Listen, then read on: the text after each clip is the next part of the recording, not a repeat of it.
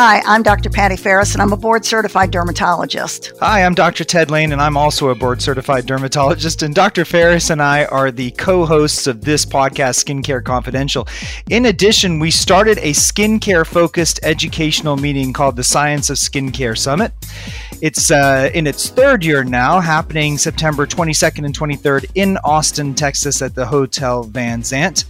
Love to see you there. You can register and learn more about it at www.scienceofskincaresummit.com. Well, Patti, this is our first yeah, one. here we are. we're super we're super excited. So Ted and I decided to sort of take our show to, on the road, I guess, and so we'd have a little bit more re- outreach for the Science of Skincare Summit. And what we're really hoping to bring uh, with this podcast is a real insider's view of the skincare industry. So we will be, of course, interviewing dermatologists and people, uh, professionals who are uh, in the know about topical skincare, but we're also going to be talking to industry insiders. So we'll be speaking to CEOs, we'll be speaking to formulators, we'll be speaking to people who really are the trailblazers for what's trending in topical skincare. So we're going to have research scientists, we're going to have marketing people. Uh, we're we're super lucky to be very well connected in the skincare industry after all of our years uh, of interest in this area. So I think this is going to be a very unique opportunity opportunity for healthcare professionals, for anyone who's a skincare junkie, or just people who are interested in what's trending and what's happening in topical skincare. Yeah, absolutely. I think the name says it all, right? We're trying to give people an insider's look at the skincare industry. I mean, you know, $2 billion worth of skincare were sold just in the United States last year, and we expect growth this year, even despite some economic headwinds. And so, Patti, I really think that this is going to be just an incredible opportunity for people inside and outside the industry to really understand the nitty gritty, how, how, it all works, who the decision makers are, how ingredients are found, how formulations are conceived, and then how they find themselves onto the shelves onto a shelf. Yeah. You know, one of the things I always say is that dermatology is one of the specialties where medicine meets mass market. Mm-hmm. You know, we are very uniquely positioned as dermatologists to be interfacing with major consumer companies, and you and I have done it for a very long time. And it, it really is very exciting because we'll get into a room as consultants and start brainstorming about an idea and then a year later two years later there's a product on the shelf mm-hmm. that came from the very ideas that the dermatologists in the room put forward and so it's been for me one of the most rewarding parts of my medical career is just being able to be that impactful especially in the consumer market you know, I remember when I was interviewing for a medical school, I, I, first I interviewed for an MD PhD program and I was interviewing for the PhD part of it. And a PhD scientist said to me, you know, why would you not want to do a PhD? If you develop something, you can help the entire globe, for example, which was totally overwhelming for a, for a, a young guy. But the idea is with with this now, just like you said, we're able to really affect and, and help so many people just by bringing innovative products that will that will help and that are needed uh, for dermatologic care. But I'm also thinking about the the recent Neutrogena launch, right, Patti? That that yeah. you and I both kind of worked with them on. Talk to us about that one it's so exciting. And so the thing that I find about the cosmetic industry is they're so nimble uh-huh. and they're so quick and they're so good at responding to consumer demands. Right. And, you know, as a dermatologist, we get asked all the time about supplements. I mean, it's a very big part of health and wellness for most patients. And they want to know, is there something I should be taking? I mean, collagen right now is all the rage. And so to see a major consumer company like Neutrogena come out with a line of individualized nutraceuticals that can help you with the appearance of your skin is just, in my opinion, it's cutting edge and cool and and again very very forward thinking of them. Um, i love the company. I've always loved that company. They, they've always done great things. Mm-hmm. well listen i think we should take a step back and maybe introduce ourselves because this is our first one. Maybe we should tell everybody who we are and and why we are doing what we're doing. Why don't you go first uh, this is who we are yeah. right here. Like we get together and it's like, yeah. it's like uh, gasoline in a match. um, you know, I have 35 years of clinical experience. As you know, I'm, I'm your TED senior and I became interested in topical skincare very early in my career. And there were several things that happened that really changed the entire trajectory of my medical career. Number one was I was walking through the exhibit hall at the American Academy of Dermatology and I saw these pictures on a booth that the patient's skin looked, you know, as sun damaged as it could have possibly been. And then there was a one year follow up that was like so dramatic. I was like, I stopped at the booth and I said, What did that? Mm-hmm. And it was Sheldon Pinnell. Mm. It was his booth when he was just launching his line of, of new cosmeceuticals. And he looked at me and he said, Topical vitamin C. And I said, Really? How? And then he just kind of looked at me and he just schooled me right up. He told me what vitamin C did. He told me about antioxidants. I felt like the stupidest person on the exhibit hall floor. Okay. But what did I know? I was super young and I was just like, wow. And that just blew my mind, to be totally honest with you, because before that, we had to do chemical peels. We had to do major laser resurfacing. We we didn't have that much. We had dermabrasion. Okay, I'm talking about like the dark ages of dermatology. Yeah. But that's how we did it. We didn't even have retinoids at that point.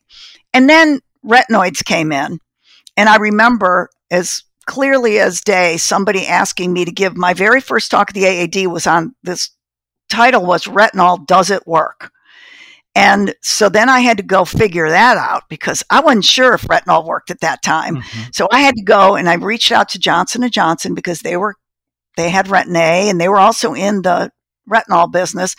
And I just became friends with some of the researchers there and they were like, "Oh yeah, we've got this study and we've got that study." And I was so that was my very first time on the podium at the AAD was talking about retinols and like most people didn't believe what I said because they only thought the prescription retinoic acid or tretinoin worked. They didn't believe retinol worked. Right. But there was plenty of data back then. Mm-hmm. So those two events alone changed the trajectory. I all of a sudden realized if people can make products that you can buy over the counter that can do this kind of stuff, like it's game on. Mm-hmm. Okay. Mm-hmm. It is a, everything changed for me mm-hmm. right there. Wow. And here we are. You know, I just read that tretinoin um, celebrated its 50 year anniversary as an RX product, right? Unbelievable. And just think about dermatology before tretinoin. I was, I was just pondering this last night. Like, gosh, you know, how much it has changed our specialty and how we can treat patients in so many different conditions. Right. You know, as you mentioned, tretinoin certainly has the aesthetic benefits of in, increasing collagen production, inc- increasing glycosaminoglycan production as well. But we also have the anti-cancer benefits, the the minimizing pore size, the reduction in hyperpigmentation. It just really runs the gamut of skin quality improvement it's an unbel- it's like an aspirin for general medicine. Tretinoin yeah. is our aspirin, right? Yeah, yeah, hundred percent, and and antioxidants as well, with many of the same benefits. Yeah, um, yeah, you know, you're hundred percent right. Um, before tretinoin, I, I don't. You, well, you know, tretinoin came out. I'm not. It's 50 years ago. Yeah.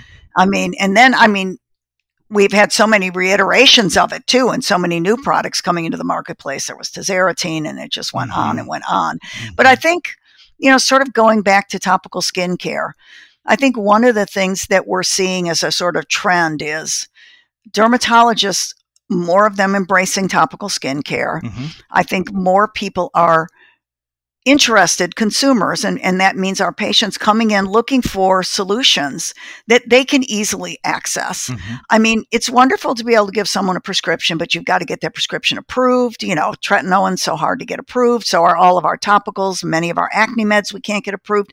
So i think what we're seeing is that there is becoming this niche for topical products that are highly efficacious and can really be used to treat various dermatologic problems. Mm-hmm. And even our inflammatory skin disorders, like our psoriasis patients, our eczema patients, they're looking for OTC solutions as well. And, you know, we know we know prescriptions are required for those that have more severe cases. So that goes without saying.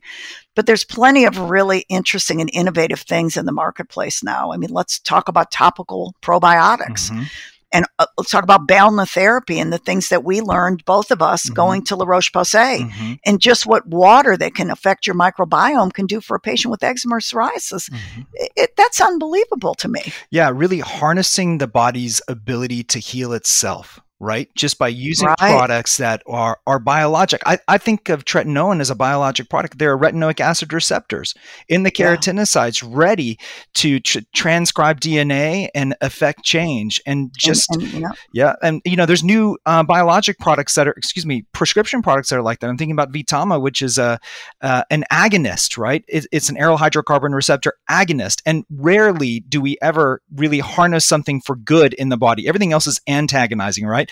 You know, right. antibodies or receptor blockers. But here we have right. an agonist, um, and so so it's really interesting where we're going now, both with the prescription uh, prescriptions that we we can use topically for these inflammatory skin diseases as well as what we're doing on the OTC space and that's really where my interest lies honestly and how I got into it is that intersection with RX and OTC I was I've been really interested in how we can use OTC to complement as a as adjunctive therapy um, RX, right? And and as I've done, I, I, do a lot of clinical trials, and as I've done the clinical trials, I've realized, you know, we can get these medicines approved, but the payers, it's really difficult to get payers to cover them.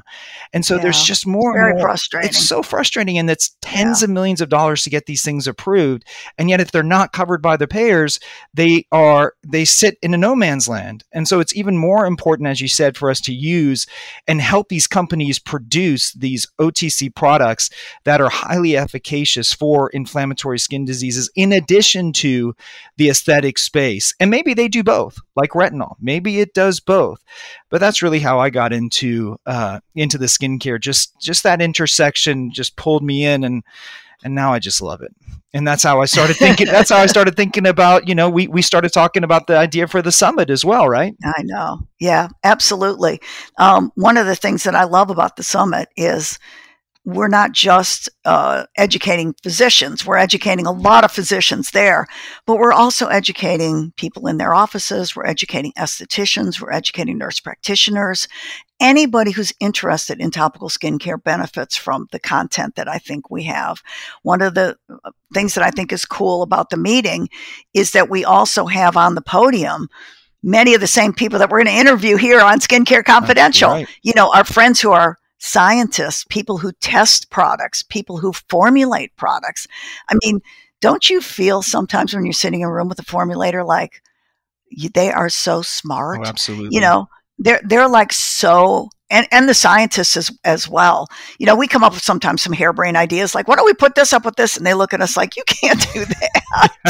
Like, darn, it sounded good. It sounded like a great combo. Yeah. But, you know, just understanding the chemistry, yeah. which is something that we don't know as much about.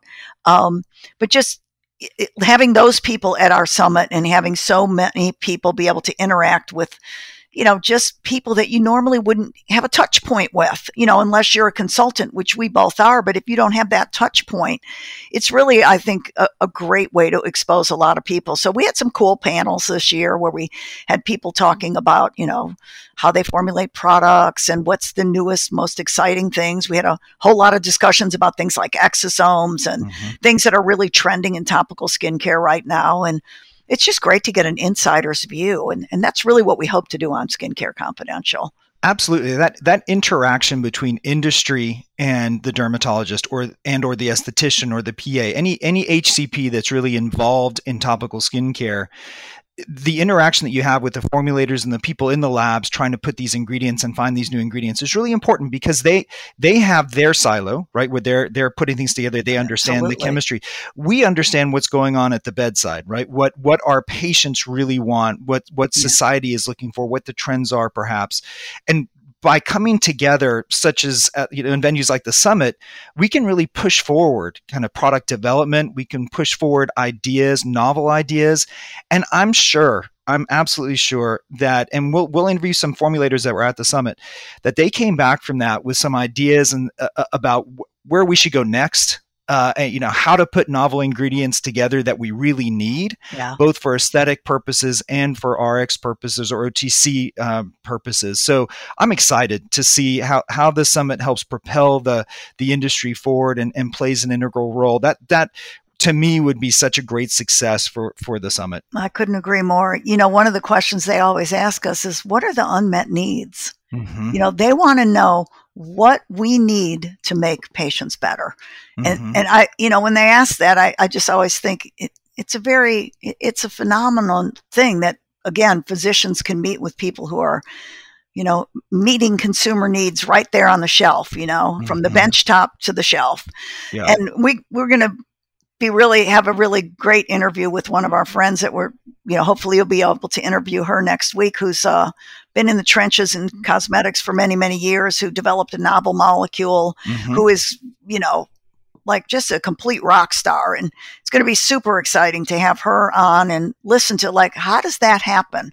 How Right. do you develop something that novel? You know, as everybody out there knows, there's a lot of Me Too products in the marketplace. Somebody does something really good and then everybody else knocks it off because why Yeah. wouldn't they? It's great and people are selling a lot of it. But to have somebody who really develop something novel, um, I think is just super exciting. Yeah, Really, really We're- exciting. We're we're kind of skincare nerds, aren't aren't we? I mean, we're so excited about these people that produce these novel molecules that are changing people's lives. I mean, those are like our rock stars, right? Yeah, Whereas other people look at these Instagram and beauty influencers, and that's their rock stars. So, you know, guess- everybody's got their own right. thing. I guess you're right. Everybody's got their own rock star. but, you know, I don't know. I think we ended up somehow you and I ended up in in sync with Yeah, it with our I guess passion is the word I'm looking for for topical skincare. And I'm super excited as we roll out Skincare Confidential. And like I said, we've got a list of maybe 15 to 20 people that and we just stopped counting Mhm. after that, but we've got a list of people that it's, it's going to be great.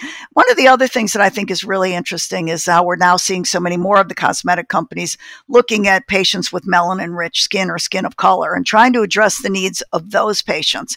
And that's a whole nother uh, segment of the skincare market that's exploding right now. Absolutely, Absolutely. exploding, and as well it should. hmm Yeah, when we think about, you know, I think we, we can even jump into the skincare trends or trends in the skincare in- industry that we're seeing right now. Thank goodness, thank goodness, attention is finally being paid. Much too late, I might add, for pigment rich pigment rich skin Right. because you know historically products have only been formulated for the Caucasians for Yeah. people with And, and Fitzpatrick skin tested types one, two, primarily three, and on four. And- Caucasians. Absolutely. And so finally we're having some some attention paid to skin that is, you know, pigment rich skin is physiologically a little bit different. Uh, There there are ingredient changes that need to be made, formula changes that need to be made. Um it, and it's but you and I know it's it's a the whole different thing when you're It's a- treating patients with dark skin. it, It's a whole different thing. And we're going to have some people coming on who are experts in skin of color, Mhm, choosing cosmetics and choosing cosmeceuticals for patients with skin of color. mhm. And we we're, we're going to we're going to knock that one out of the park because it's a very important subject. I mean, most dermatologists, eh, depending on where they train, may not even know skin of color. Um, Mhm. I was fortunate to live in a city that's very ethnically mixed, and so we saw a lot of darker skinned patients. But a lot of places in the country, you know, we're having to teach dermatologists what different skin conditions and diseases look like in darker skin types. You know, and I don't know how much attention is being paid in esthetician school, for example, or Yeah. cosmetology school on this, but uh, I'm hoping that we get a wide audience of es- of estheticians as well, because that education needs to get to them. Yeah, Uh, because you know they treat all skin types, and Absolutely. they have to understand there's a difference, and you have to Oh. be careful. And and different, you know, like we know now, different disease, inflammatory diseases present differently in darker skin, and you have to understand that also. absolutely. Um, and you're conditions like exactly right. rosacea, some of the things Oh. that we don't recognize, because you know, you don't even think about it. It's totally Yeah. underdiagnosed in the melanin-rich population.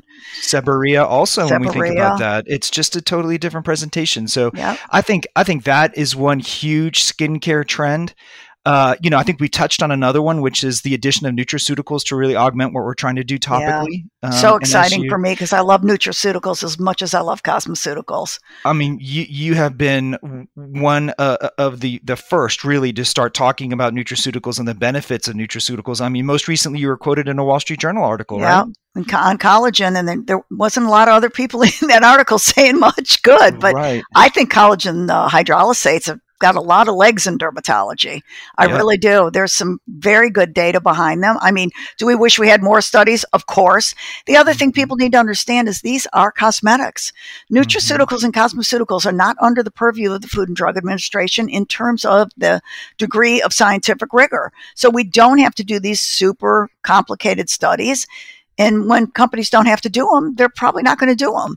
But I will say, when it comes to collagen hydrolysate, we've got tons of data. And when it comes to lots of our topical skincare products, I mean, I love the companies that go out and do a double blind vehicle controlled study. Like, Mhm. that's cool. That really is proof of con. Not, well, I mean, proof in the pudding, as I say. Mhm. Um, but you know, sometimes you don't find that. And so people have to understand that there's a different bar that's set in the cosmetic industry and in the nutraceutical industry than there is in the pharmaceutical and the prescription topical um, Yeah. market. A hundred percent. I mean, look, the, the bar is is lower just because it has to be. There just aren't the dollars there to No. to to fund these huge trials. But Right. the fact that there is even a bar is as a huge uh, phenomenon now in, in skincare. Right before skincare, and still to this day, tons of small companies push out products with reformulation of ingredients that have been out for a long time, Yeah. and there is there is no data to support them. Right, and and that's just the skincare industry. But if you if you really want to look for something that works, you have to look for the data behind it. And and thankfully, we have small and large companies, quite frankly, that are pushing out data that are vehicle controlled, like you mentioned. And so yeah.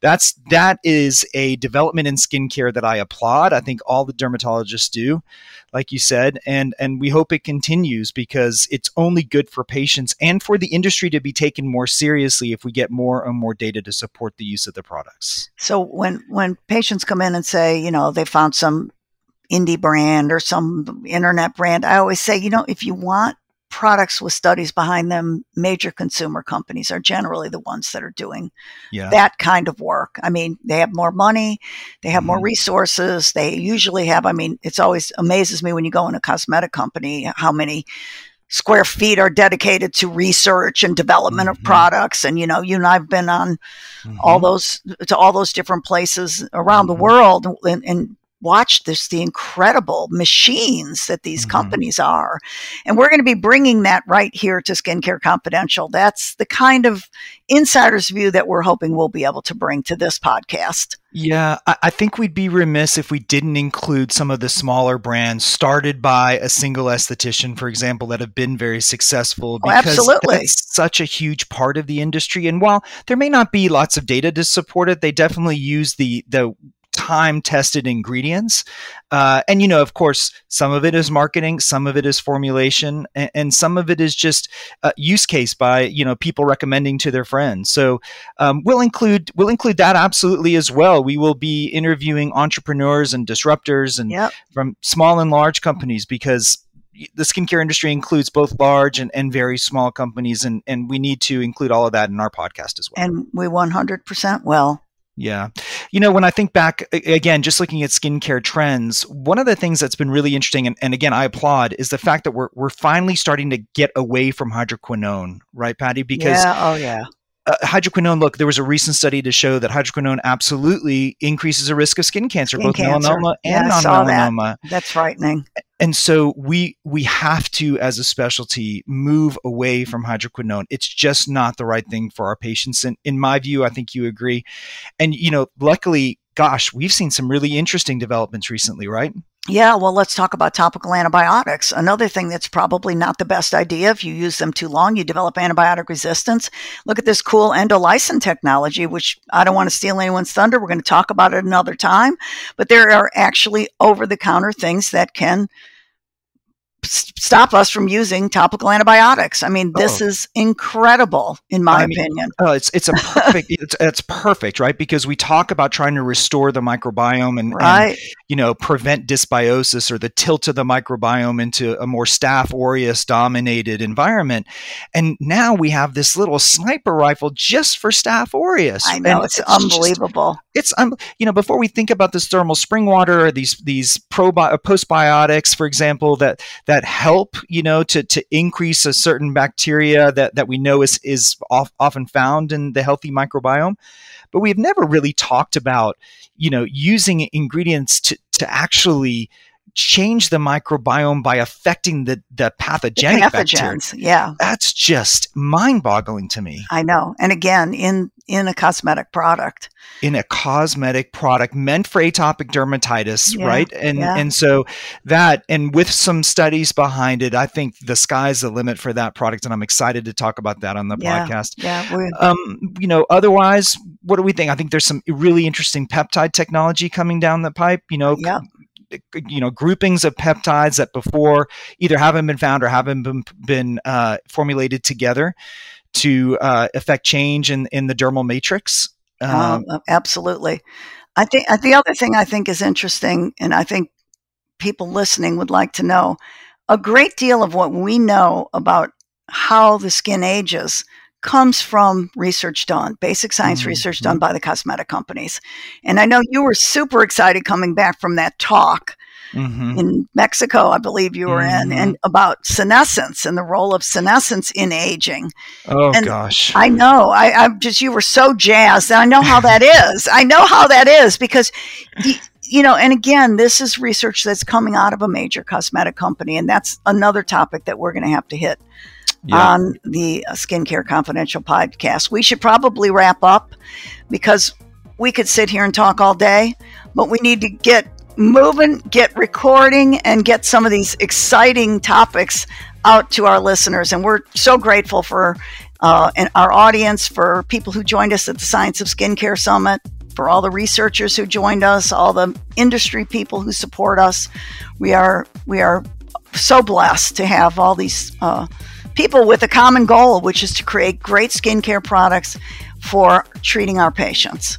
Absolutely. Okay. Well, stay tuned to Skincare Confidential. We're going to get some great content. And thank you so much for listening.